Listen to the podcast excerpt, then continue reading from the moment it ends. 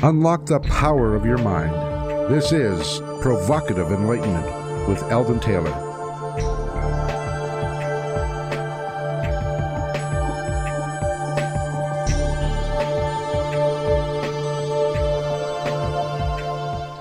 Welcome and thank you for joining us today. The next hour is devoted to learning something more, not just about the world of shoes and ships and sealing wax, but about how, what, and why we believe as we do. A time for the open minded and a time for those willing to question what they think they know or what they may believe, those willing, if you will, to be uncertain for an hour. I'm Eldon Taylor, and this is Provocative Enlightenment. All right, my partner Ravinder is here in the studio with me, and I believe she's ready to be uncertain for an hour. Is that true or false? Oh, you know what? I think I'm always uncertain about everything. I think that's actually part of the wisdom of growing older. You just become more and more uncertain. I don't know anything anymore, but I am open to learning more stuff. That is for sure. There's, there's an old saying: "The more I know, the less I you know, the less I know. The more I know, the more I realize, the less I know. Something like that, anyway. Absolutely. You have some wisdom words for the day. What are they? My wisdom words for today. I actually have three. First of all, stay warm. It is frigidly cold here. So, yes, definitely do what you can to stay warm. Secondly, pay attention to today's radio show. Uh, the interview today is about finding peace in a frantic world, and I think we can all do with some of that. And thirdly, I want to let everybody know another way that you can learn more about the wisdom of Eldon Taylor because he is on Midnight in the Desert Radio tomorrow night from 9 to 11 o'clock Pacific time. If you search your own radio schedules, you can see, you know, which network it's airing on. But yes, Eldon will be on Midnight in the Desert, which was originally started by Art Bell. For those of you who are familiar with that, it's been taken over by David Schrader, but he'll be interviewing Eldon, so you'll get to learn, you know, more about about Eldon's philosophy. So do try and tune in. All right. Well, I'm looking forward to the show, and, and I, you know, that's a nice plug. But um, all right, let's get on with today's show. All right. Well, it, if I can't plug my husband, who can? it's about time your voice, your radio voice arrived. That's the first time you've spoken with any volume today. Sorry. All right, in today's spotlight, I would like to discuss the relationship between perception and the stressors in our lives. Whenever I ask someone about the stressors in their life, there are certain answers that are common to almost everyone. That is, their job, money, the children, finances, misunderstandings, and once again, money. Now, there are also those habits we want to break the weight we want to lose, issues around health and wellness, and so forth. But it seems for most people, the daily stresses are all wrapped up in the job, family, and money. Think about that for a moment.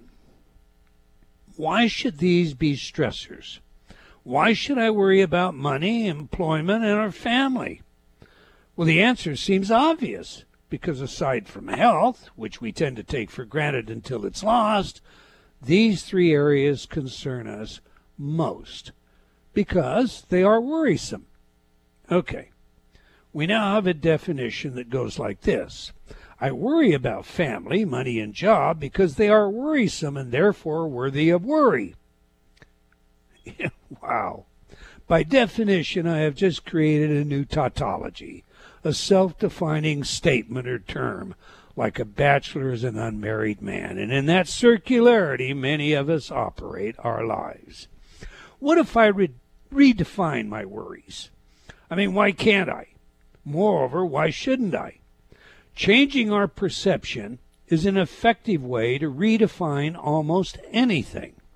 So, how do I go about altering my perception? One of the great advantages to mindfulness is that it insists on being present in the moment. Think about in the moment. In the moment, I have a job and I can choose to be grateful for that. Not everyone has an income. In the moment, most of us have the money we need for right now. We have a roof over our heads and food in the cupboard. In the moment, we have families to love and appreciate. In the moment, if I choose to be grateful for everything in my life, that one switch in my perception changes everything. Voila, stress is gone. That gratitude attitude is just magic. Reframing our perception is one of the healthiest things we can do when it comes to improving the quality of our lives. Simply thinking of the person who cuts you off in traffic as needing to rush to the hospital because they have a bleeding child in the back seat neutralizes all anger and aggression. My suggestion think of the stressors in your life and make a conscious decision to reframe them, redefine them, and thus alter your perception. Change your perception and you'll change your expectation, and this will indeed change your life. My thoughts, anyway. What are yours, Ravinder? You know, I'm a strong believer in that. I'm always trying to find something positive or a different way to look at certain issues. So, yeah, I recommend that highly. Um, that just makes life easier. I must admit, when I first read the article that you were just reading, um, when, when you start at the beginning and you say, I worry about my family because I worry about my family, that circularity. And at first I thought, huh, that does it, you know, okay. But then the more I thought about it, that's exactly it. I still get really concerned about our boys, you know.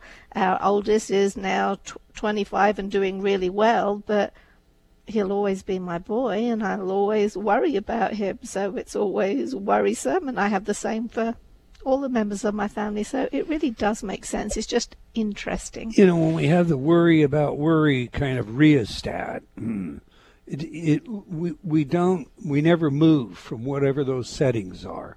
Uh, if I tell the rheostat in my home to maintain a temperature of 70, it's going to be plus or minus a couple degrees of 70. Okay?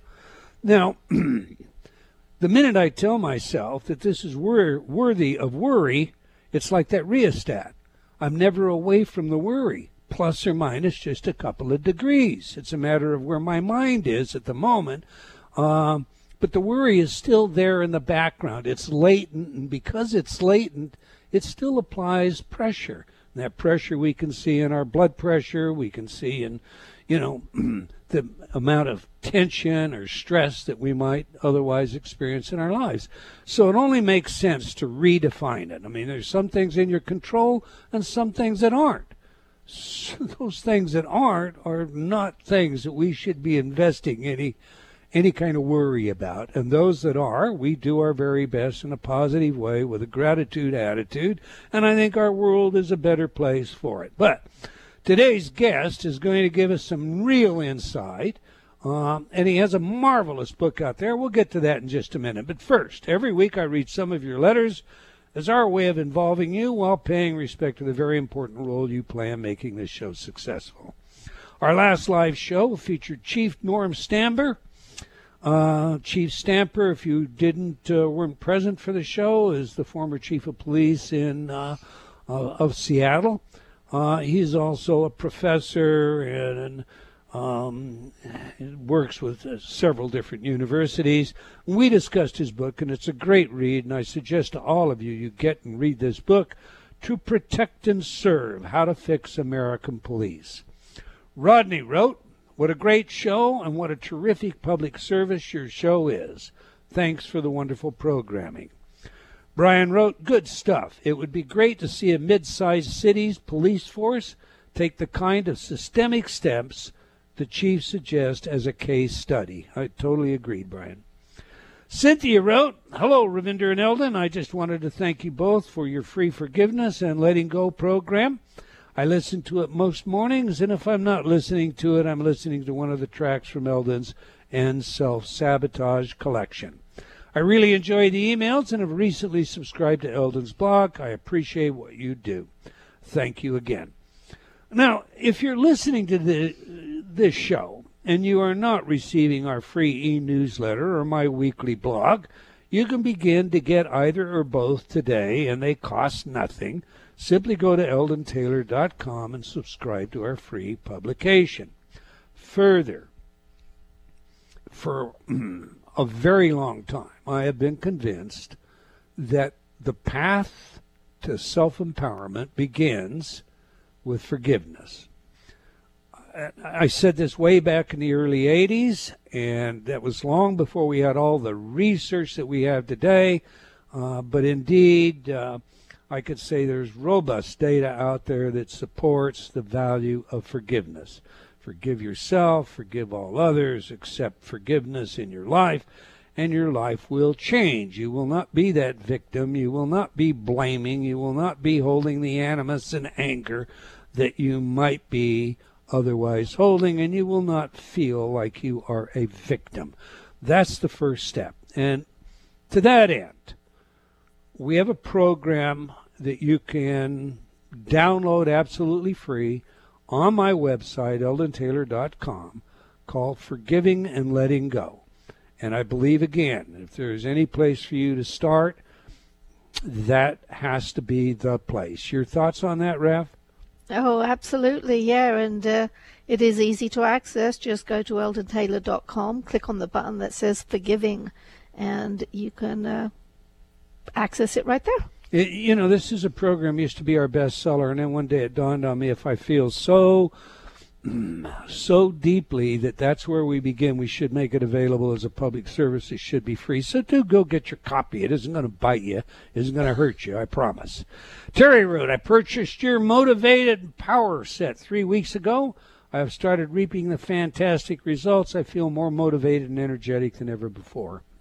Leora wrote, Thank you for your amazing InnerTalk programs. They have been integral in helping me and changing my life for many years. Ephraim Road, hi, Dr. Eldon Taylor. You changed my life for the better. Thank you. And High Vibe Karma wrote, I just started reading your book about the power of your mind, and let me tell you, your every page has one piece of information unlike other books. So thank you very much. All right, that's all the time we're going to take for letters today, but we do love your feedback, so please keep it coming. You can opine by sending me an email at eldontaylor.com. That's E L D O N at eldontaylor.com. Or by joining me on Facebook at Dr. Eldon Taylor. We do sincerely appreciate your comments and suggestions, so please do keep them coming. Now to today's show Mindfulness Finding Peace in a Frantic World with our special guest, author, Professor Mark Williams. So let me tell you a little about today's guest. Mark Williams is Emeritus Professor of Clinical Psychology and Honorary Senior Research Fellow in the Department of Psychiatry, University of Oxford. The main focus of his research and clinical work has been to understand how best to prevent serious clinical depression and suicide. With colleagues John Teasdale of Cambridge and Zindel Segal of Toronto, he developed mindfulness based cognitive therapy, MBCT for short, for prevention of relapse and reoccurrence in depression, and research has now found that MBCT markedly reduces the rate of future depression in those who have suffered the most serious and persistent forms of major depression. Professor Williams is a fellow of the British Academy and the UK Academy of Medical Sciences. He is also the author of The Mindful Way Through Depression, Freeing Yourself from Chronic Unhappiness, and mindfulness, a practical guide to finding peace in a frantic world, the subject of today's show. So, on that, let's get him in here. Welcome to Provocative Enlightenment, Professor Mark Williams. Thank you very much, Eldon. It's it's very nice to be here.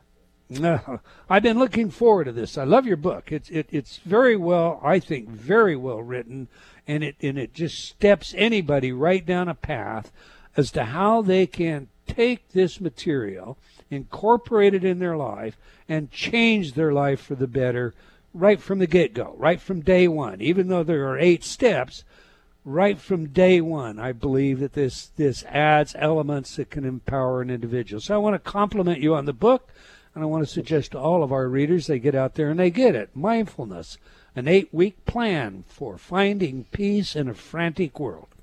Now, Professor, we like to know three things on this show. Who is the messenger? What is the message? And of course, how do we use it? So, to that end, What are you passionate about, sir? And when and why did you begin to practice mindfulness? I came to mindfulness um, in the early 90s, I think it was, when my colleagues and I were trying to solve a problem.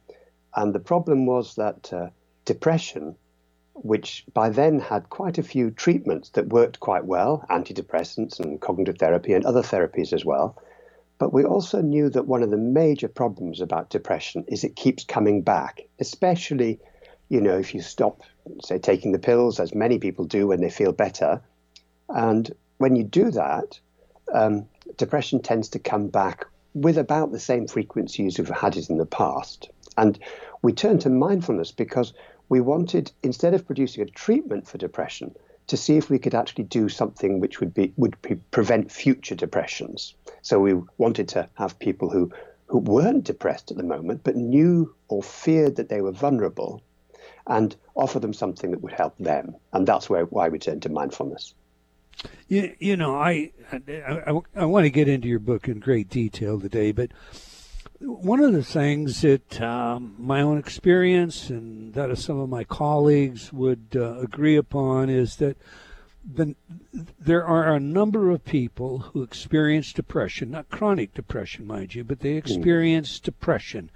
Um, mood states, if you will, but it's generally beyond a mood state. It lasts longer that go unreported. The, data, the statistics about the number of people who experience uh, depression is is um, kind of scary. If you look at the data, 16.2 million adults in the United States, uh, which is what 6.7 percent of American adults, that reportedly have had at least one major depressive episode. But I think that's an understatement. I think there is um, there's a lot of depression that goes unreported, unrecognized even as depression. Would you agree with that? Do you think that's true or not, based on your research, Professor? I think it is true, and uh, it's a bit like an iceberg. You can only see the tip of the iceberg, but there's a lot of the berg under the water. And depression is a spectrum. So you get a clinical diagnosis if you've got low mood and lack of interest in things you used to enjoy, you know, a sense of worthlessness, eating and sleeping problems, lack of energy, can't concentrate, suicidal feelings. But many people have some of those much of the time and have a sort of a low level sadness or feeling unfulfilled or discontented and um, uh, and then they don't come for help because they don't think it's serious enough but also some people with serious depression don't go for help because they feel ashamed about it in a way that they wouldn't feel ashamed if they'd broken a leg or if they had flu. Um, but somehow um, they feel ashamed about it. And that's partly because depression has the seeds of its own sense of shame. So, one of the symptoms of depression is to feel worthless. And that worthlessness, I think, can feed the idea that, well, I'm not worth it. I'm not even worth treating. Nobody will take me seriously. Um, uh, it's just no good anymore, and so on and so forth. And and I think that means that people don't don't come forward for help. And then other people say, well, can't you just pull yourself together, go out and enjoy yourself? And somehow, as if they haven't thought of that, um, it, that doesn't work. They need then, I think, some uh, some standing back and seeing what help can I get. Um, can I read a book? Can I go to a therapist? Can I speak to a friend? And at last tell somebody, you know what, I'm not feeling as good as I really think I can be. You and I, I wanted to get that kind of set up before we get into your show because I think there are a lot of people who may look at uh, the nature of your work and say, "Well, I'm not depressed, so there's no real value to that." But when you when you describe it, when you flesh it out uh, through its symptomology, um, there's a vast number of people that uh, I, am convinced that would benefit from this book, um, either directly or to, to, their loved ones and, and whatnot around them, uh, because there is a great deal more depression than there is reported. Professor, you, you heard today's spotlight. What are your thoughts on the idea of reframing our perception of the so called stressors in our life?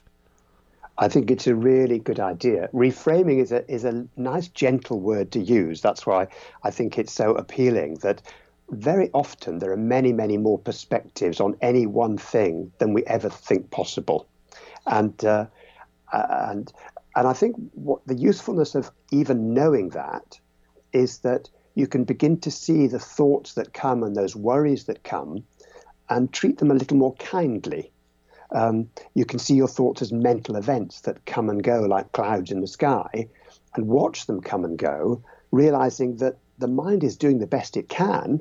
Um, the mind is trying to, you know, stir you into action about something, but it doesn't mean that it's telling you the truth. And uh, our imagination can sometimes be stronger than reality, and uh, and that's because our minds are so clever. Um, for example, if you've had a small accident in your car, you might not very much worry about the car if everybody was safe and nobody was hurt. But if you start beginning to say to yourself, oh my gosh, what if I had been hurt? What if I'd been killed? What would have happened to my family? Then that what if can be a more powerfully disturbing thing than the thing that actually happened. And uh, so it shows the power of imagination to bring us things to, to allow us to imagine things that are even worse than the reality itself. And I think that goes for a number of different things. And reframing in the way you described, I think, is a really helpful way to way to go. All right, let's let's get some definitions out of the way if we can, Professor. It seems to me that there are a lot of people out there that confuse mindfulness with exotic practices found in Eastern religions. Um, they tend to think of mindfulness only in a sense of meditation, like you know, I'm going to close my eyes, I'm going to, I'm going to concentrate on breathing or something. But mindfulness is it, where it can include that is also a lot more than that. So, Professor, flesh out for us, if you will, a full definition of mindfulness, particularly in light of how you see it and use it. Yeah, well, mindfulness is really, it simply means awareness a clear sighted awareness. You might say lucid awareness.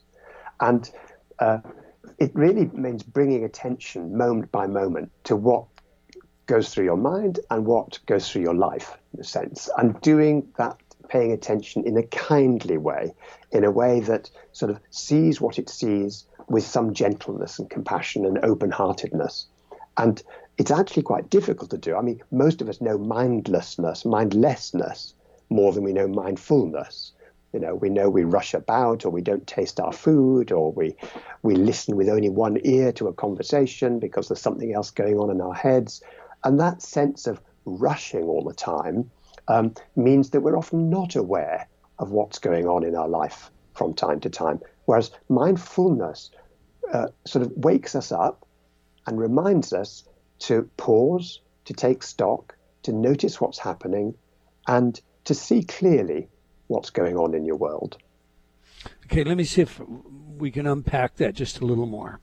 I've heard it argued that mindfulness is the path to change, to rewire, to retrain the brain. Uh, uh, or the mind, and, and, and there is evidence that you know meditation does indeed alter the physiological nature of our brain. But others argue you don't need to change, for mindfulness recognizes and cultivates the best of who we are of human beings. Now, it seems to me that both of these could be true. They're, they don't have to be opposites. What are your thoughts on these two ideas, Professor, and why? I think it's exactly right that they don't have to be opposites. In other words, it is a mind training. You're training your attention, um, you're training all sorts of things, and we know that it changes the brain. Uh, but it's also a training in accepting things for how they are, as you were saying earlier in your reframing piece. Um, and actually, because we don't normally um, see things exactly how they are, moment by moment, um, we are coming in contact through mindfulness with reality and seeing the best of things. So, in other words, we need to train ourselves to step outside some of the the sort of the trivial concerns that so bother us and distract us. But that takes some work, it takes some effort, and that's why you know people generally go on a program or read a book or spend about eight weeks just spending a little time each day training the mind in this way. it surprises me sometimes that, you know, how willing we are to take on all sorts of exercise programs uh, to shape our bodies and diets and th- and and how little time we we seem to be willing to spend on true introspection, meditation, mindfulness, and and unfortunately, I we don't teach it in the schools, and I think we should. But we'll we'll take all of that up when we get back. We have a break coming up, so. For all of you out there, we are speaking with Professor Mark Williams about his wonderful book, Mindfulness Finding Peace in a Frantic World. You know, I used to interview lots of people, and very often I would find antagonistic. Um, I'd find myself antagonistic, if you will, with some of the guests because I just didn't agree with what they were saying. I stopped that. I stopped it about 18 months ago. If I bring a guest to this show, I've looked at this guest, who the guest is, what his material is, and I so totally endorse it that that's the reason they're here. Get the book, Mindfulness Finding Peace in a Frantic World.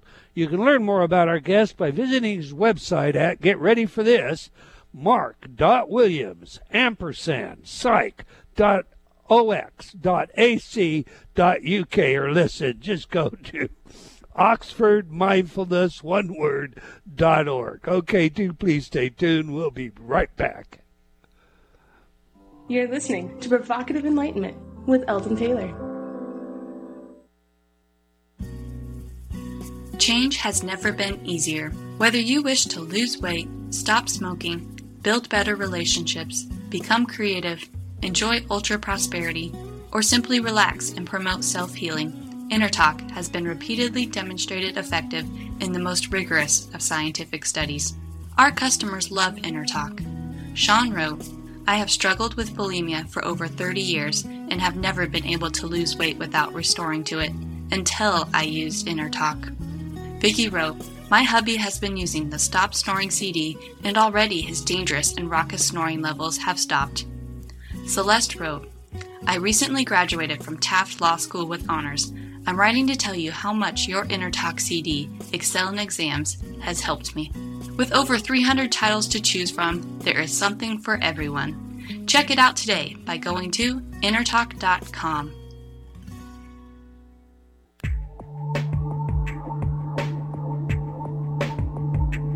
Unlock the power of your mind. This is Provocative Enlightenment with Eldon Taylor.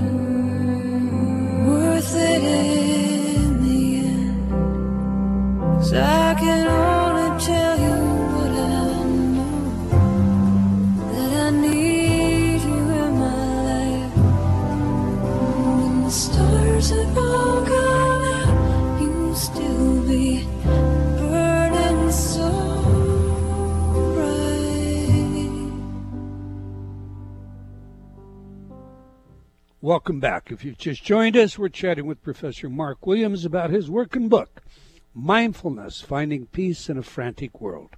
You can learn more about our big guest by visiting his website at Oxford Mindfulness, one word, oxfordmindfulness.org. I'll let that other site go, but it's posted in our chat room if you're interested in going there. All right, every week we ask a guest for their favorite music. Music that has some real meaning to them. Ravinder, don't do that. You have me responding to you, and the the audience out there doesn't know what I'm laughing at suddenly. All right, so are you through? I'm through. I didn't know where you got that website from either. All right, never mind. All right. All right, as you know by now, music psychology is a field of research with practical relevance in many areas, including intelligence, creativity, personality, and social behavior. It's also something I'm writing a book on. I've done a great deal of research.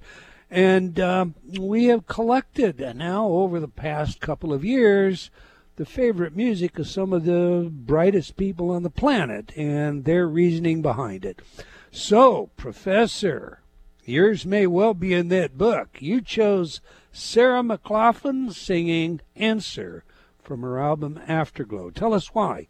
Why is it important to you, and how does it inform us about who you are? Well, how it exactly informs you about who I am, I'm not quite sure, but I think it's a great tune. That's the first thing. It's beautifully sung, and I, I just love great tunes. So that's the first thing. I think the second thing is that it speaks about relationships. It's somebody who's offering to be there for somebody. And I think that's just a wonderful um, sentiment. It's a sort of, it's, it's, it talks about solid ground. I will be your solid ground and I think that that is so understated, but so necessary that we should be solid ground for each other. Um, there's all sorts of things we promise and all sorts of things and all sorts of ways in which we break our promises to each other. But I think when it comes down to it, if we can be solid ground for each other, it's an amazing thing we've done. You know, I really want to take that up before we finish the show, but before we get to that, let me ask you this. I interviewed Congressman Tim Ryan about his book on mindfulness, and he pretty well stated that mindfulness has the potential to become a transformative social phenomenon. When you talk about, you know, being grounded for one another, hmm. I think about, you know, naturally Tim Ryan's comments on this, trying to get all of Congress to meditate. And they're far far cry from doing that right now. There's no, there's very little mindfulness in Washington D.C. to this day. But what are your thoughts, Professor? Does it have a transformative social potential? Well, I think it does in various ways. Um, one of the things we're finding in Britain, there's a lot of work in mindfulness now in the police force, in uh, in prisons. Uh, there's mindfulness in our own parliament, though you know, we have our problems here as you do there about the arguments going on in Parliament, but um, there are many parliamentarians now in both houses that have uh, learnt mindfulness, and they have persuaded the civil service, who, uh, who, who run various government organisations, to to practice mindfulness as well. And I think what they're reporting to us is it helps them keep steady, keep grounded in the midst of all the chaos of their lives and also to pay attention, to take time to pay attention to what really matters. I mean, we, like you, have uh, a problem of a sort of inequality within the country. The country is very rich in many ways, but there are many, many people that don't see those riches. And uh, learning to really pay attention to what's going on, I think, is very important. Um, we have, for example, a minimum wage here, but recent research has found that what happens is the minimum wage is a bit sticky. So people get appointed on a minimum wage, but they don't rise necessarily from it. They sit on the bottom of the minimum wage. It gives uh, a sort of sense of excuse to employ people on the minimum wage. So something that sounds good actually turns out not to have the effects that it was intended to do. And we need to pay attention to the actuality of what's going on rather than the rhetoric. All right. To that end, let me ask you this. I mean, it's it's often very helpful to, you know, look at causal connections. Not that uh, the connections are necessarily causal, but it. Mm. we've already talked that you know there's there's a lot of depression that goes unnoticed and um, and, and 16.2 million Americans alone report uh, or have been treated for uh, depressive episodes. So, what do you think is is why is it so prevalent in our societies? Well, one of the things that, um, I mean, the prevalence rates have been quite steady, but the reason why it seems more prevalent is because the age at which you first become depressed has lowered over the last few decades. And it's not clear why that's happened. Uh, but about 50, 60 years ago, people seemed to get depressed for the first time in middle age or late middle age. So it wasn't very common for people to get depressed young. But decade by decade, 60s, 70s, 80s, um, epidemiologists and clinicians started to see more people coming to them at a younger age. And now it's pretty clear that the first age of onset of depression is between 13 and 15 years of age. Both American data and British data and data from all over the world suggest that that's the age of the first episode. And that means that um, depression, when it happens later on in life, in your 20s, 30s, 40s, 50s, and beyond, is a reactivation of an old pattern of thinking and feeling and so on that often started very young in life. And that, I think, gives us now the sense that although maybe you know 20% of people will be depressed throughout their life, that may have always been true. But if those people who get depressed start at this young age, tragically young in a sense, then uh, those people are experiencing more repeated episodes because they've got a whole life ahead of them where depression could blight it, which wasn't always true in history as far as we can see. Do you? I mean, we don't know. I, will accept that as just a, a, scientific statement, but now I'm going to ask you as a person uh, who's, you know, worked in this area. Do you have any theories about why that might be the case? Well, it started. This trend started before the major things that we now blame, like um, you know, screens, devices. Um, uh, mobile phones and uh, smartphones and so on. Um, this this trend started before that, but other things have happened that may be involved. There has been a, a welcome liberalisation of work patterns, which means that uh, uh, those who are in work, often it's both parents who are working, and that that has led to a change in family structure, which may be producing some um, uh, difficulties that it's going to take time to adjust to. Um, another thing that's happened is that as countries over the 20th century became generally more wealthy, what happened is that they're often, except in times of real hardship like wartime, um, there came a, a, an emerging gap between the richest and the poorest in countries. And we know that where that occurs, the rates of uh, hopelessness go up, the rates of trust in other people go down. And uh, you don't need a very big change when it's a societal shift in, in everybody to get some quite profound changes in, in, in people's sense of a lowering of people's well being and an increase in people's sense of exhaustion and hopelessness.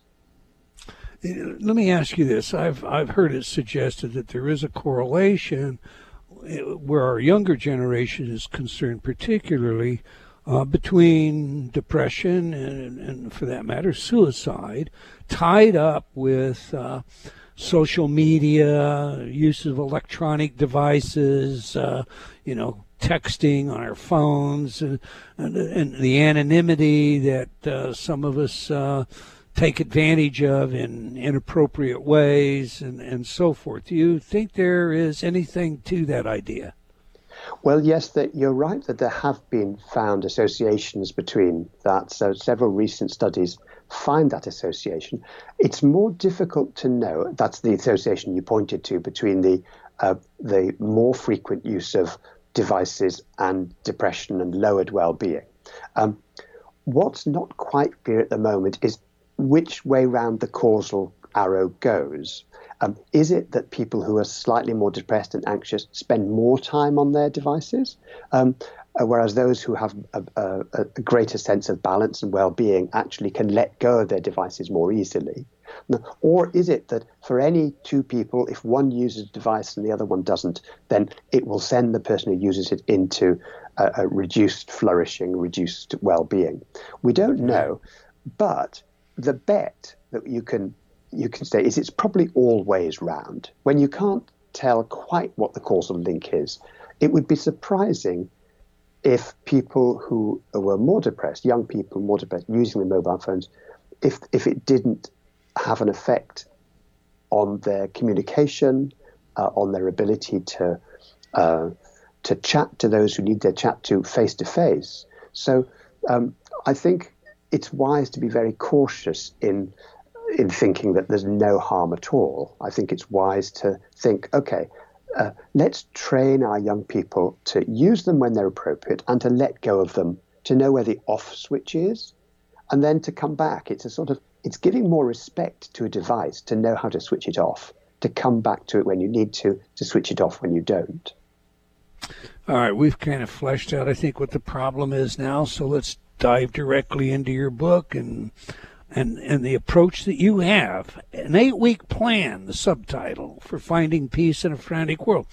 Why eight weeks, sir? I mean, are you conforming to some brief therapy, some cognitive format there, or why did you decide on eight weeks and flesh out for us exactly what cognitive therapy in a mindfully based way is, please? Okay, so in fact, there were two uh, people that influenced us. One actually was from Seattle, which is uh, Professor Marsha Linehan of the University of Washington, who'd done some powerful work uh, with people who very have strong emotional feelings and impulses that they found were creating havoc in their lives. Um, they sometimes get a diagnosis called borderline personality disorder, but that diagnosis really describes a very chaotic um, and difficult lifestyle with very strong emotions. And Marsha Linehan had done developed a, an ingenious uh, uh, treatment called dialectical behavior therapy, and mindfulness was part of the skills training that went alongside her um, individual psychotherapy. And that those were eight week modules. She would teach a module of mindfulness and then they would move on to a module on interpersonal effectiveness and so on. And she put us in touch with Jon Kabat-Zinn's work. Jon Kabat-Zinn at uh, UMass Medical Center in Worcester in Massachusetts had himself developed a program, and that, funnily enough, was also eight weeks. He called it mindfulness based stress reduction. And he developed it for people in the general hospital whose doctors um, found they couldn't do very much more for people in chronic pain, for example, or all sorts of, of chronic physical conditions. And he'd done research to find, um, as Marsha Linehan had found with her emotional problems um, that she was treating, that Jon's patients also responded really well to eight weeks of mindfulness.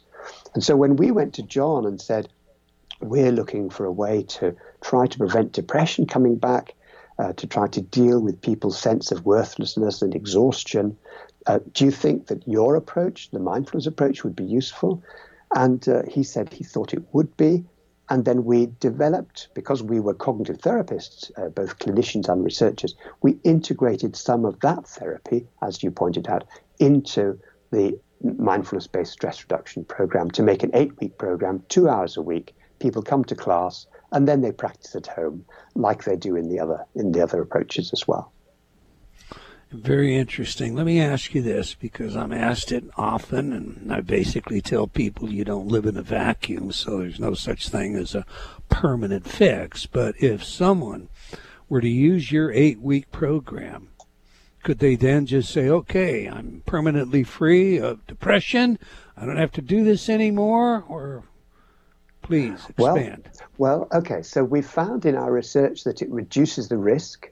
Um, in people with the most serious uh, uh, depressions lasting the longest, perhaps they had trauma in childhood and adolescence, and that spun them out of control, uh, spun them out of control. That that it, it reduces the future depression by about fifty percent, down from about sixty-five uh, to the low thirties percent.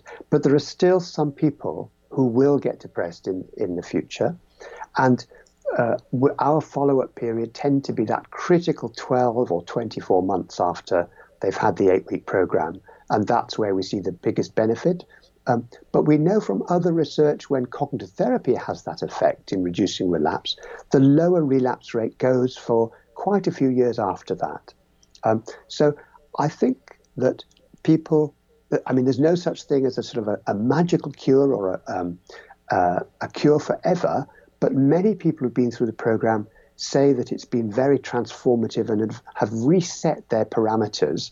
Um, it's reset their relationships, it's reset their the pattern of their day, and they've got somewhere they can turn to if they notice the warning signs of another episode. Because we, we actually teach people, it's a, use, one of the use of cognitive therapy is to teach people about the warning signs. What is their individual signature of relapse? How will they know their particular way that things are going wrong in their lives again so they can get back to using some of the meditations or some of the other strategies they've got earlier than they would normally? You know, I, in reading your book, I thought, wouldn't it be wonderful if people just established a habit? Uh, the habit as a result of this training that they incorporated this thinking in the way of their life.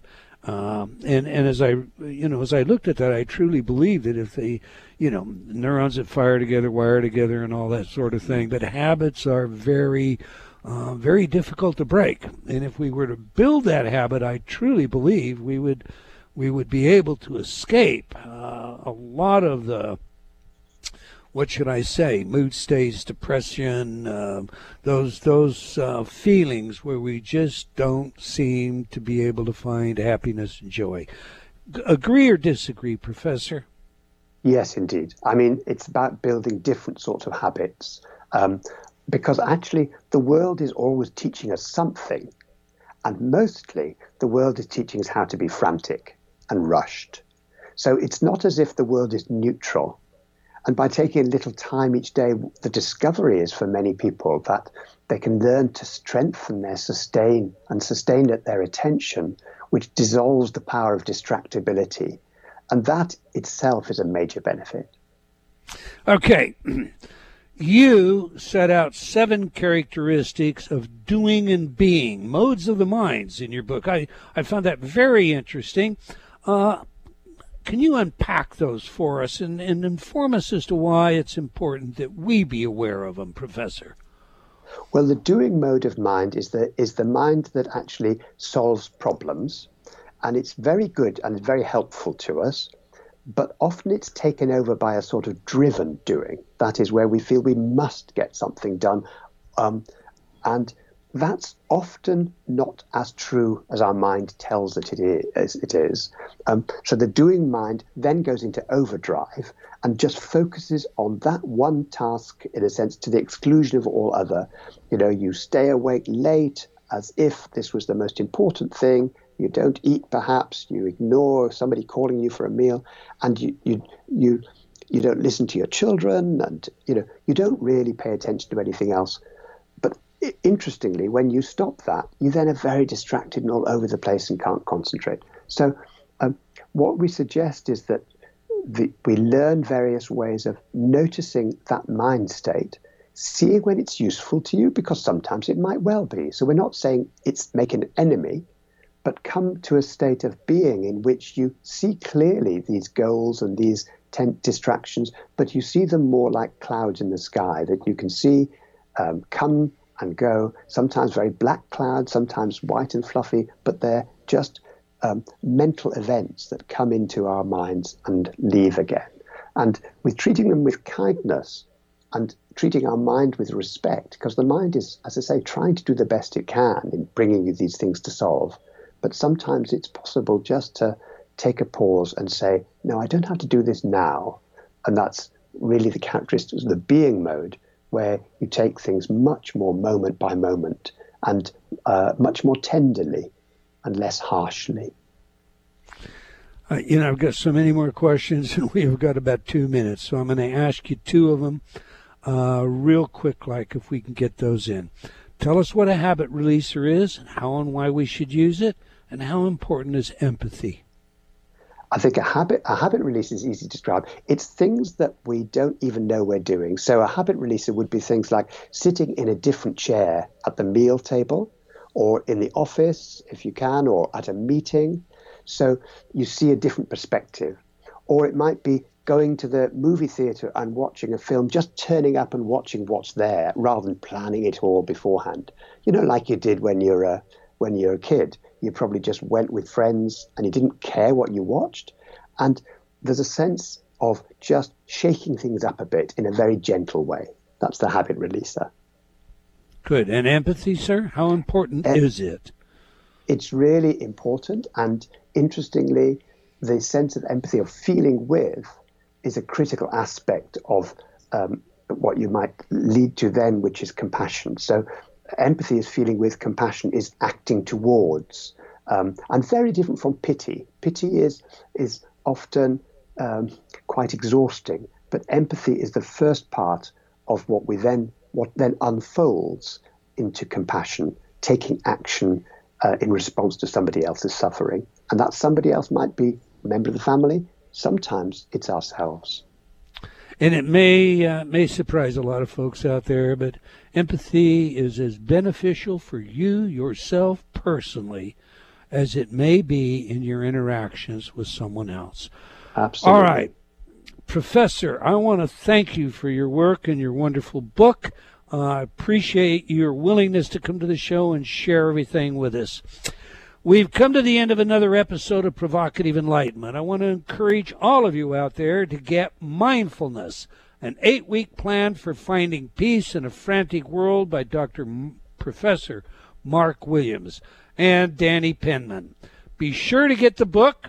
Until next time, wherever you are in the world, remember believing in yourself always matters.